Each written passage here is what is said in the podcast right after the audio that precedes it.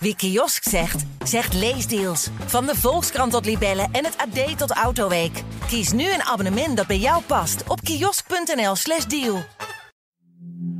Dit is Elke Dag, een podcast van de Volkskrant. Mijn naam is Pieter Klok, hoofdredacteur van deze krant. Hoe kan het dat er de afgelopen jaren zoveel meer mensen overleden dan gebruikelijk? De oorzaken van deze geheimzinnige oversterfte beginnen nu eindelijk duidelijk te worden. En nee, het kwam niet door de vaccins.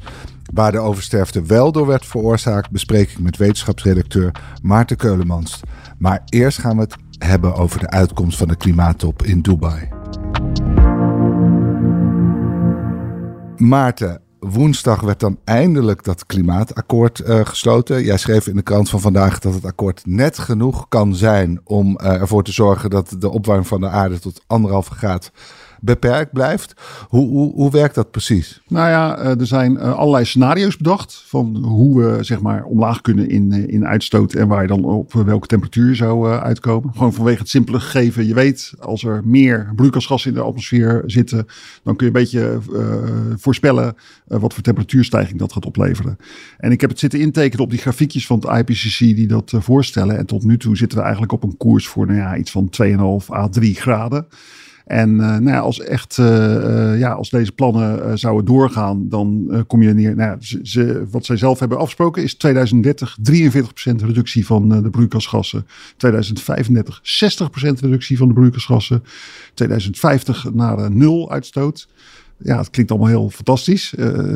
Waanzinnig heftige ingrepen zijn dat. Ja. Dat is echt heel snel naar beneden. Ja. En als je het allemaal zou doen, ik heb zitten intekenen in die grafiekjes. En dan zie je inderdaad, ze volgen een scenario dat heet dan IMP-REN, om precies te zijn. En dat scenario, dat komt inderdaad uit op 1,5 graden. Dus dit is allemaal, als je het zo bekijkt, is dit goed nieuws. Ja, staat er ook in het akkoord duidelijk genoeg hoe we dat gaan bereiken? Want er wordt voor het eerst wel gesproken over het uitfaseren van fossiele brandstof, als ik me niet vergis. Ja, nee, daar beginnen natuurlijk de problemen. Ze hebben het keurig opgeschreven wat er allemaal mogelijk is. En dat is ook de systematiek van het Klimaatverdrag van Parijs. Is echt dat de landen worden opgeroepen om zich aan afspraken te houden. En hoe die landen dat dan vervolgens gaan doen, dat mogen ze zelf weten. En dat is ook vrijwillig. Okay. En ze noemen dan bijvoorbeeld 3 keer meer duurzame energieopwekking in 2030. Nou, dat is een ding waar in ieder geval de G21 al over eens zijn. Dus dat zou wel moeten gaan lukken. Sneller kolen uitfaseren. Nou ja, prima. Dat moet ook niet echt heel erg een probleem zijn. Behalve in China waar ze gewoon kolencentrales bijbouwen. Interessante punten zijn ook dat ze ook voor het eerst eigenlijk noemen low emission en zero emission technologieën zoals kernenergie. Dat noemen ze voor het eerst echt expliciet van dat is ook een techniek die we gewoon moeten gaan versnellen. Ondergronds opslaan van koolstof is een techniek die ze expliciet noemen van dat kunnen we gaan versnellen. Ze pleiten voor de snelle inzet van elektrisch vervoer op het wegtransport. Heel opmerkelijk ook is de fossiele brandstoffen subsidies. Mm-hmm. Daar moeten we vanaf, zeggen ze. Ze hebben het ook over over transitiebrandstoffen. En dat wil zeggen van je mag in de tussentijd mag je gas gaan stoken. Maar gas is ook fossiel, toch? Als ik me niet vergis. Gas is ook fossiel, maar het fijne van gas is dat het gewoon wat minder CO2 uitstoot. Omdat gas, methaan, dat is CH4. En daar zit maar 1 koolstofatoom op die 4 waterstofatomen. En dat is dus anders als je met kolen of met benzine gaat uitstoten. Ja, precies. Oké, maar Wopke Hoekstra was erop uit om ook in de slotverklaring te krijgen dat de fossiele brandstoffen er wat hem betreft in 2050 uitgingen. Wat is daar nou precies over gezegd? Nou, dat is wel aardig. Die worden echt wel degelijk genoemd. Het was echt wel echt de uitdaging van gaan wij fossiele brandstoffen in het hol van de leeuw in Dubai ook echt in een akkoord krijgen. En dat is gelukt. Maar het is dan wel een heel erg vaag geformuleerd. Ik heb hem hier bij me. Het is prachtig om dat te lezen. Hè? Transitioning away from fossil fuels in energy systems in a just, orderly and equitable manner. Accelerating action in this critical decade so as to achieve net zero by 2015 in keeping with the science. Dus hier staat eigenlijk van, we gaan nu wegbewegen van de fossiele brandstoffen in de energiesystemen. Het moet wel eerlijk gaan, het moet wel geordend gaan en het moet allemaal rechtvaardig zijn. En we moeten eigenlijk dit decennium moet het wat sneller gaan. Dus dat is, weet je, dit is een formulering waar eigenlijk iedereen zich Waar je alle kanten mee op kan, precies. Oké, maar dat hele... Hier wordt dus eindeloos over onderhandeld. Ja. Over elk woord. Ja. En het verneukeratieve is eigenlijk dat dit is dan een akkoord waarin... Ja, het is een beetje alsof je gewoon mensen aanspreekt op van... Ja, je moet nog wel dat geldbedrag betalen. En dan ga je... we gaan het geldbedrag betalen. Je moet het echt gaan betalen. Hier is een verdrag ondertekend dat je het echt gaat betalen. Ja, we gaan het echt betalen. Ja. En nu zijn we op het punt gekomen. Nu hebben ze echt gezegd van... je kan een tikkie sturen. Je kan het contant betalen. Je kan het overmaken met een oude bankcheck. Maar je moet wel betalen. Ja, is goed. Gaan we ook ondertekenen. Ja, okay. En het uur moet nog komen. Want de komende jaren, tot 2025, moeten de landen hun nieuwe plannen gaan indienen. Nu moeten alle landen terug naar hun... die moeten zelf gaan bedenken van hoe gaan we deze doelstelling nou eigenlijk bereiken. En dan wordt het concreet. En tot nu toe is eigenlijk gebleken dat telkens als het concreet wordt... Ja, dan gaan landen om zich heen kijken. En dan is het toch wel erg moeilijk hoor om al die CO2 te gaan besparen. Ja, want en dan lukt het niet. Dat controlemechanisme, hè, dat landen eigenlijk direct hierna plannen inleveren... Dat die ook worden gecontroleerd, neem ik aan. Ja. Is dat nieuw of gebeurt het altijd al na zo'n klimaattop? Ja, dat is eigenlijk gewoon geregeld in het Verdrag van Parijs... Dus gewoon een systematiek van je gaat om de zoveel tijd ga je de global stocktake, zoals dat heet, wat ze dit jaar ook hebben gedaan. Je gaat kijken hoe ver ben je eigenlijk. Gaan we hard genoeg? We gaan niet hard genoeg. Nu moeten ze dus weer terug naar de tekentafel om weer nieuwe plannen te gaan indienen.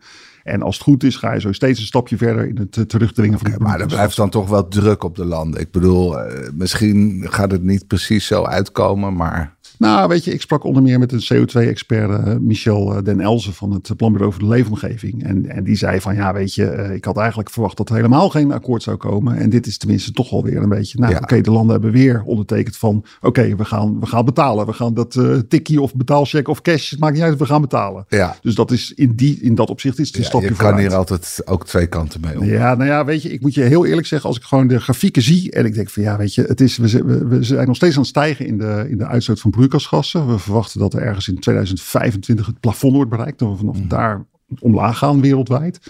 Maar je moet nu zo steil omlaag om nog op die 1,5 graad te komen. Het is een beetje alsof je een bergwandeling maakt. Je gaat hoger en hoger en hoger. Oh, we moeten wel om 6 uur terug zijn. Nou, we gaan nog wat hoger. En dan moet je op een gegeven moment heel steil naar beneden. En dat is precies wat de wereld natuurlijk heeft gedaan met die broeikasgassen. Nu moeten we echt in een soort glijbaan naar beneden. Ja. Als ik die grafiekjes zie van het IPCC, dan ik moet het nog zien gebeuren. Oké, dat wordt in ieder geval heel hard werken. We gaan het over oversterfte hebben. Een heel ander onderwerp. Je bent hier wel vaker geweest volgens mij om daarover te praten. Want het was lang een groot mysterie. Ook wel een soort aanleiding voor de complotdenkers om hier van alles achter te zoeken. Wat dit toch kon hebben verklaard. Kun je nog één keer uitleggen hoe groot die oversterfte is en hoe die precies gemeten wordt en wie er zo al eerder sterft dan vroeger? De eerste jaren van de coronacrisis zijn heel veel mensen aan corona overleden, zoals je weet. 48.000 in totaal. Maar je ziet eigenlijk vanaf een beetje zo eind 2021, dan zie je eigenlijk dan heb je nog steeds een oversterftepiek. Hele hoop daarvan zijn corona-slachtoffers, maar er zijn ook wel een stuk of 3000 mensen zijn meer overleden dan je eigenlijk zou verwachten. Maar die zitten niet in die coronadoden. Dus dat is een beetje raar. En het jaar 2022 is heb je gewoon eigenlijk de hele tijd op een soort laag pitje oversterfte. Want eigenlijk verwacht ik ondersterfte. Want door corona overleden natuurlijk vooral ook mensen die al meerdere aandoeningen hadden of sowieso al heel oud en kwetsbaar waren. Dus je had eigenlijk verwacht dat door corona... die mensen al overleden waren, waardoor daarna de sterftecijfers dat omlaag zouden gaan. Ja, dat zie je heel goed. Dat is meestal na een grieppandemie, zie je dat ook. Dus hier is een piek, allemaal mensen gaan dood. En dat heet dan heel oneerbiedig het oogsteffect. Dan zijn die mensen die zijn al weg en die gaan daarna niet meer dood. Dus zie je daarna een ondersterfte. En dat zie je hier eigenlijk niet. Je ziet eigenlijk dat die oversterfte op een hoog niveau blijft. Mm-hmm. In 2022 was de oversterfte iets van 15.000, waarvan 5.000 coronaslachtoffers. Dus daar is wel echt iets raars aan de hand. Dit jaar wordt het waarschijnlijk ook wel iets van, misschien iets van 11.000 oversterft. Dus het is een beetje aan het afnemen. En weten we dan, het is een vreemd geval. Wie dat zijn? Gaan mensen eerder dood dan ineens? Ja, daar wordt inderdaad wel wordt behoorlijk raadselachtig. Want wat het Centraal Bureau voor de Statistiek dus heeft gedaan al eerder, en ze hebben het nu opnieuw gedaan, is gewoon kijken in de doodsoorzaken van waar zit die? Dat moet je toch ergens kunnen vinden, hè, die oversterfte. Wat zijn het voor mensen? Nou, je ziet dat die oversterfte, die zit bij mensen die in een zorginstelling wonen. Ouder vandaag, het zit erg bij oudere mensen. Maar toch ook wel bij jongere mensen. Dus het is raadselachtig. Wat is hier nou precies aan de hand eigenlijk? Ja, en wat hebben we geleerd de afgelopen tijd? Of waar gingen de ideeën naar uit? Nou ja, zoals je vaak ziet met raadsels in een heel emotioneel beladen dossier, zie je dat mensen allemaal hun favoriete theorie hierop gaan projecteren. Mm-hmm. Dus je ziet wat een hele sterke beweging is. De mensen die zich heel erg hebben geërgerd aan de coronamaatregelen. En met name ook aan, weet je wel, de druk die op mensen werd uitgeoefend om toch vooral maar te vaccineren. Want dan krijg je QR-code en kan je weer lekker naar het restaurant. Die groep mensen die zegt, zie je wel, dit is het bewijs dat er zoiets is als prikschade, vaccinschade. Het komt echt door de vaccins. Hoe kan het ook anders? Op het moment dat we gingen vaccineren, begon die oversterfte onverklaarbaar te worden. Dus dat is één theorie. Ik heb bijvoorbeeld ook van de week gesproken met een meneer Gijs van Loef. Die is een zorgconsultant. Die maakt zich heel veel zorgen over hoe het gaat met de zorg. Over de personeelstekort in de zorg.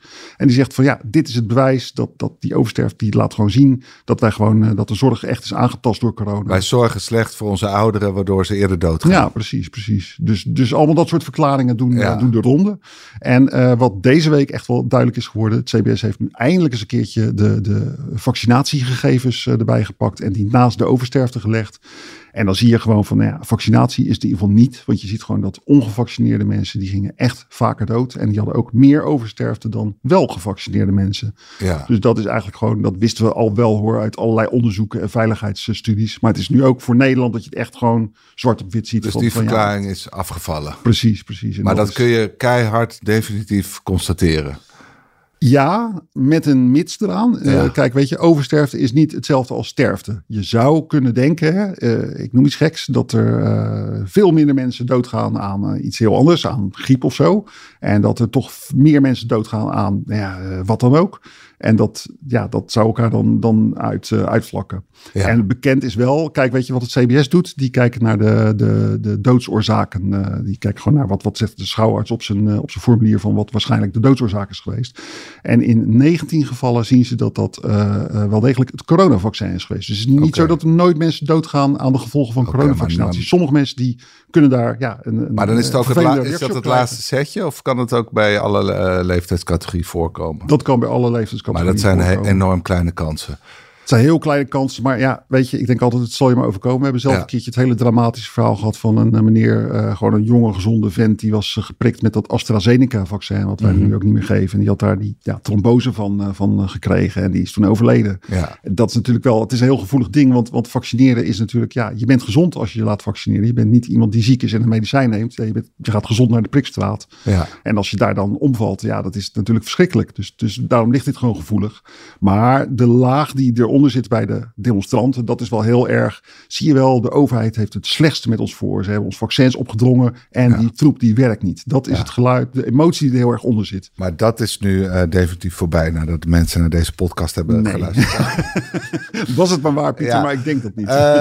Dus dan hebben we nog de personeelstekort in de zorg of in het algemeen het tekortschieten van de zorg als mogelijke verklaring. Wat blijft er nog aan andere verklaringen over? Nou, de meest plausibele verklaring die eigenlijk naar voren begint te komen is dat het echt een beetje een optelsom is van alles en nog wat. En wat heel overtuigend is, je zag ik heb grafieken zitten bekijken van na de Spaanse griep in 1918, weet je wel, ook zo'n pandemie. En daar zie je gewoon, ook in Nederland zag je van, in die jaren daarna, wat gebeurde er? Je kreeg zoiets als, wat tegenwoordig long covid heet. Een hele hoop mensen bleven ziek nadat ze voor het eerst die griep hadden gehad. Het was een nieuwe griepvariant, ging rond, mensen werden knetterziek, heel veel mensen gingen dood. En in de jaren daarna bleven heel veel mensen ziek. En er was ook een onverklaarde oversterfte in de jaren. Die heeft iets van 5 jaar heeft die aangehouden. Die appte langzaam weg. En de medici die ik hierover spreek, die zeggen ook van, wat er waarschijnlijk aan de hand is dat het eerste keer dat je zo'n nieuw virus ziet, het tast je lichaam aan en je wordt er heel erg ziek van. Allerlei organen lopen schade op. En dat vergroot gewoon jouw sterfkans in de jaren daarna. Ik kan daarop vooruitlopen. Het is nog onder embargo. Vanavond een onderzoek ook in de Lancet wat morgen uitkomt. In de algemene termen kan ik wel zeggen. Dat is ook een onderzoek, heel groot onderzoek, waarbij ze gewoon hebben gekeken van wat gebeurt er nou nadat je hele zware corona hebt gehad. En dan zie je gewoon dat corona, ze noemen dat een multisysteemziekte. Het tast allerlei organen aan. Het geeft allerlei aandoeningen. Uiteenlopend van galblaasontsteking tot je darmen die ontregeld raken. Tot met hartstilstand, tot met beroerte, tot met longembolie. Al dat soort dingen. De kans is groter nadat je heftig corona hebt gehad dat je dat soort aandoeningen krijgt. Okay, dus waarschijnlijk is het gewoon een soort echo van die corona-piek. Dus je krijgt gewoon een enorme aanslag te verduren door corona. Het is corona. Een aanslag op de volksgezondheid eigenlijk, zo'n nieuwe ziekte. Dat long covid duidde daar al eerder op, hè? Dat het niet een ziekte is als de griep die je krijgt en waarna je in principe weer herstelt en gezond verder kan, maar je loopt dan gewoon permanente schade op, of althans veel mensen. Nou ja, en de theorie waar de medici die ik erover spreek mee spelen is gewoon van dat je dit gewoon standaard ziet na elke pandemie. Dus ook als wij nu bijvoorbeeld een nieuwe grieppandemie hadden gekregen, dan zou je misschien ook wel zo'n echo krijgen. Maar dat appt weg in de loop van de tijd, omdat mensen een immuniteit opbouwen en dus op een gegeven moment zou die oversterfte wel moeten gaan dalen, als dit de belangrijkste verklaring is. Ja, je ziet dat die nu al aan het dalen is. Eigenlijk in 2022, sinds we Omicron hebben, zie je al dat we niet meer echt van die pieken in oversterfte hebben, maar dat je een soort constant niveau hebt van oversterfte. En heel aardig, die meneer Gijs van Loef, die heeft dat bijgehouden. Die wees me er bijvoorbeeld op. Dat had ik zelf eigenlijk niet zo beseft. Kijk, het CBS noemt iets pas oversterfte als het statistisch significant meer is dan ze verwachten. En daar zit zo'n bandbreedte zit daar omheen. En die meneer Van Loef die zegt van ja, maar kijk, als je nou gewoon kijkt naar het lijntje in het midden, dus de mediaan, zoals dat dan geleerd heet, daar zit de sterfte de hele tijd een beetje boven. Dus eigenlijk, zelfs als er niet echt oversterfte is, dus niet echt officieel van een piek in oversterfte, dan zie je nog dat de sterfte hoger is dan je eigenlijk zou verwachten. Hij ligt gewoon al de hele tijd heel erg hoog. En dat duidt er echt op dat er gewoon een heel systemisch iets in de bevolking aan de hand is. Echt, de volksgezondheid is echt aangetast door dit. Maar is Nederland daar nou uniek in? Nee. Gewoon zit in alle landen hetzelfde beeld. Er kwam een hele interessante studie uit recent van John Ioannidis. Een hele bekende epidemioloog van de Stanford University. En die heeft 34... Of van Griekse afkomst. Hij is van Griekse afkomst. Ja. We hebben hem een paar keer in de krant gehad. Ja. Een grappige man. Tegendraadse man. Tegendraadse en een beetje gek. Maar daardoor ook wel heel leuk. En tegelijkertijd wel een hele goede wetenschapper. Als hij er zin in heeft. Hij is tijdens corona toch ook een beetje uit de bocht gevlogen. Hij is uit de bocht gevlogen. Hij heeft een hele ondeugdelijke studie uitgevoerd naar hoeveel mensen zouden doodgaan aan corona. Waarbij hij slechte data heeft gebruikt. Hij was een beetje in de band van het tegengeluid zelf ook. Ja. Hij heeft dat ook wel toegegeven en recht getrokken. Maar deze nieuwe studie die ziet er gewoon heel deugdelijk uit. Ja. En wat hij daarin heeft gedaan is 34 landen heeft hij de oversterfte vergeleken. En gewoon van tijd tot tijd van hoe is de oversterfte verlopen. En gekeken van waar ligt dat nou aan. En dan zie je eigenlijk dat die oversterfte die correleert. Niet met vaccins, niet met de stand van de gezondheidszorg, maar met hoeveel armoede er is in een land. Oh. Amerika heeft heel veel oversterfte. Ja, die hebben enorme inkomenskloof. Die hebben heel veel arme mensen in achterbuurten. Daar is de oversterfte heel hoog. Terwijl een land als Nieuw-Zeeland, wat gewoon een heel egalitair land is, of een land als Zweden, wat ook een heel egalitair land is, die staan heel hoog in die ranglijst van weinig oversterfte. Maar bedoel je dan de oversterfte die gevolg is van corona? Oversterfte in het algemeen, ja precies. En dan is natuurlijk nog steeds de vraag, waar komt die oversterfte dan door? Daar zoekt hij ook naar. En hij vermoedt dat er ook wel, er is echt wel een effect van hoeveel inkomen. Dus iedereen heeft oversterfte na corona, maar landen die grote inkomensongelijkheid hebben of veel armoede, die worden veel zwaarder geraakt. En ik zou je nog mooier vertellen, niet ieder land heeft oversterfte. Er zijn zelfs ook een paar landen met ondersterfte. Oh. En bijvoorbeeld ons beladen onderwerp Zweden. Ja. Beladen omdat zij gingen minder coronamaatregelen nemen. Dat land heeft bijvoorbeeld een ondersterfte. Lichte ondersterfte hoor, een paar tienden. Maar zou dat verband kunnen houden met hun coronabeleid? Want ze hadden natuurlijk meer dan wij de strategie om het rond te laten waren. Dat is heel verleidelijk om dat te denken. En dat is gewoon ook een open vraag hoor, moet ik je zeggen. Ik denk dat dat niet zo is. Want het is, kijk, de volgende gedachte die je hebt is van, hadden wij niet gewoon ook met minder coronamaatregelen toegekund? Ja. Nou, het aardige is, daar is net ook weer een ander onderzoek naar verschenen, wat ik helaas niet in de krant heb beschreven, maar ik heb het wel zitten lezen. Daar hebben ze gekeken van, wat gebeurt er nou als je die Zweedse maatregelen gewoon plakt op de Nederlandse situatie? Ja. Nederlandse mensen gaan veel intensiever met elkaar om dan die Zweden. Ja. Zweden die gaan wel eens naar hun buitenhuisje, want ze hebben allemaal een buitenhuis ergens in de Rimmoe. En daar zie je eigenlijk uit dat als het Zweedse beleid in Nederland was uitgevoerd, dan hadden we echt tienduizenden doden meer gehad. Dus daar moet je heel erg voor oppassen. Net als dat Nieuw-Zeeland als ten voorbeeld werd gesteld, maar dat is een eiland. En dan kun je dingen doen die wij eigenlijk helemaal niet konden doen. Ja. Dus Maarten, we krijgen nooit een eindklassement. Welk land heeft het nou het best gedaan op coronagebied? In dit geval het eindklassement, zoals net gepubliceerd door die John Ioannidis is, staat op 1 Nieuw-Zeeland, op 2 Zweden, op 3 Denemarken, op 4 Noorwegen. Dus dat is wel heel interessant. En dat zou gewoon te maken hebben. Maar dat wil niet zeggen dat we... Ja, dat precies. Dus niet zozeer een corona-aanpak, maar meer het inkomensongelijkheid. Maar kijk Pieter, vervolgonderzoek is nodig, hè, zeggen ze altijd in de wetenschap. En dat is echt wel in dit geval. Want ik ben zelf ook heel benieuwd van wat is nou precies die motor, waardoor die landen met minder arme mensen, waardoor die oversterfte anders. Maar goed, kijk, als die oversterfte er straks uitloopt, dan kunnen we dus niet ons zorgstelsel meer de schuld geven. Nee, nou ja, goed. Wat natuurlijk ook nog aan de hand kan zijn, is dat er gewoon meerdere factoren zijn. Want wat wel echt opvallend is, dat Nederland, wij zijn ook een tamelijk egalitair land. En Groot-Brittannië, die twee landen staan weer wat lager in die ranglijst. Wij hebben het redelijk slecht gedaan qua oversterfte. We zijn een beetje middenmotor. Ja. Ja, waar ligt dat dan aan? Hè? Is dat misschien niet toch gewoon dat onze zorg overbelast is geraakt? Speelt dat niet een rol? Er kunnen meerdere oorzaken zijn. Het fijne is, Pieter Omtzigt heeft een motie destijds door de Kamer gekregen. En op dit moment lopen er iets van een stuk of 20 onderzoeken die echt een beetje in de haarvaatjes van dit probleem kijken. Van wat heeft nou eigenlijk die coronacrisis precies gedaan met dementerende mensen, met hartpatiënten, met kankerpatiënten, weet je wel, echt subgroepen. Ja. En waarschijnlijk gaan daar ook nogal weer wat conclusies uit naar voren komen van, dementerende mensen, dat is een heel mooi voorbeeld. Die hebben waarschijnlijk, zijn die onevenredig zwaar getroffen door lockdowns. Want dementerende mensen, die zijn heel erg gebaat bij regelmaat. Dat je gewoon elke ochtend komt de schoonmaker langs en elke middag de thuiszorg. Die regelmaat is heel belangrijk voor dementerende mensen. En als je dat weghaalt, dan verslechteren ze heel erg. Ja. Dus dat zou wel eens een...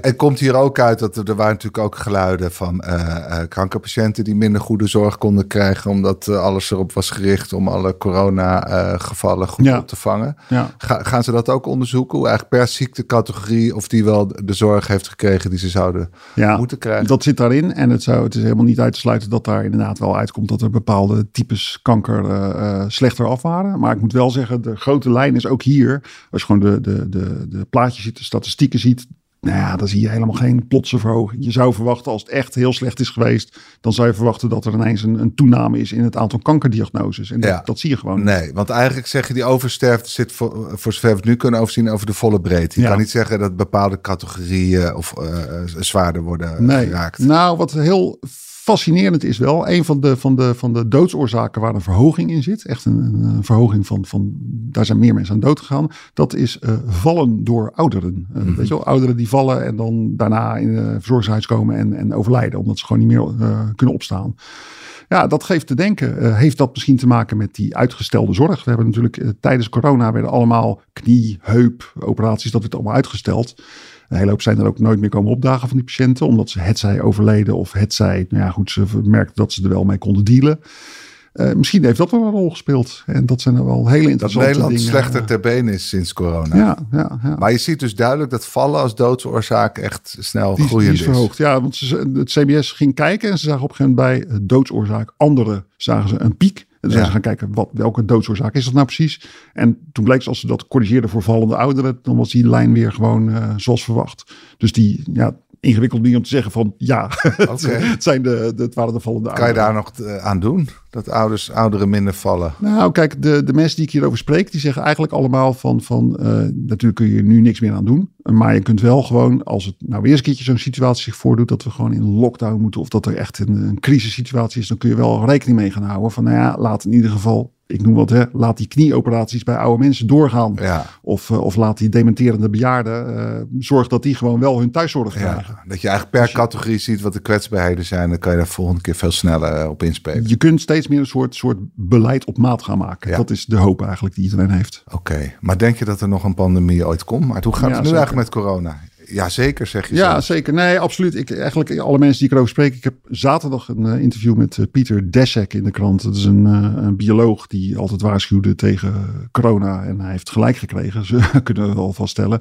Nou ja, die zegt ook van de onderliggende factoren waardoor we pandemieën krijgen. Heel veel handel, het kappen van bossen, in aanraking komen met dieren, Chinese markten waar je dubieuze coronagevoelige dieren kunt kopen. En zo. Dat gaat gewoon door. Dat is er allemaal doorgegaan. Dus er is geen enkele reden waarom het niet morgen weer zou kunnen gebeuren. Nee. En nog even zeggen. Corona zelf, want we zitten weer in een piek. Ja, dat kun je wel stellen. De ziekenhuizen klagen. Ik sprak gisteren iemand van een ziekenhuis van het Radboud UMC en die zegt ook van we liggen hier weer behoorlijk vol. Niet zo erg als tijdens de coronacrisis. We krijgen geen lockdowns. Maar ligt de IC dan weer vol of vooralsnog gewoon? Het is door vaccineren en door doorgemaakte infecties zijn mensen behoorlijk immuun tegen echt super ziek worden. Ja. Dus die IC's die blijven redelijk leeg. Daar liggen op dit moment 43 patiënten. Maar het aantal mensen wat gewoon in het ziekenhuis ligt, dat zijn er nu 900. Opgelopen van in een paar weken tijd van ongeveer 500. Dus dat is heel snel, snel opgelopen. Hoe groot is de kans dat er toch weer een soort variant opduikt waar we niet immuun voor zijn? Nou, het lollige is, die varianten zijn voortdurend bezig aan het opduiken. Dus nu gaat ook weer een variant heel snel opkomst. Welke letter zijn we eigenlijk inmiddels? Ik heb mijn hoofd zitten PVV, maar dat zou als te maken kunnen hebben dat ik het verwar met de verkiezingen. Ja. Dat zou ik even moeten opzoeken, maar het is wel zoiets in die hoek met veel V's en een P erin. Ja.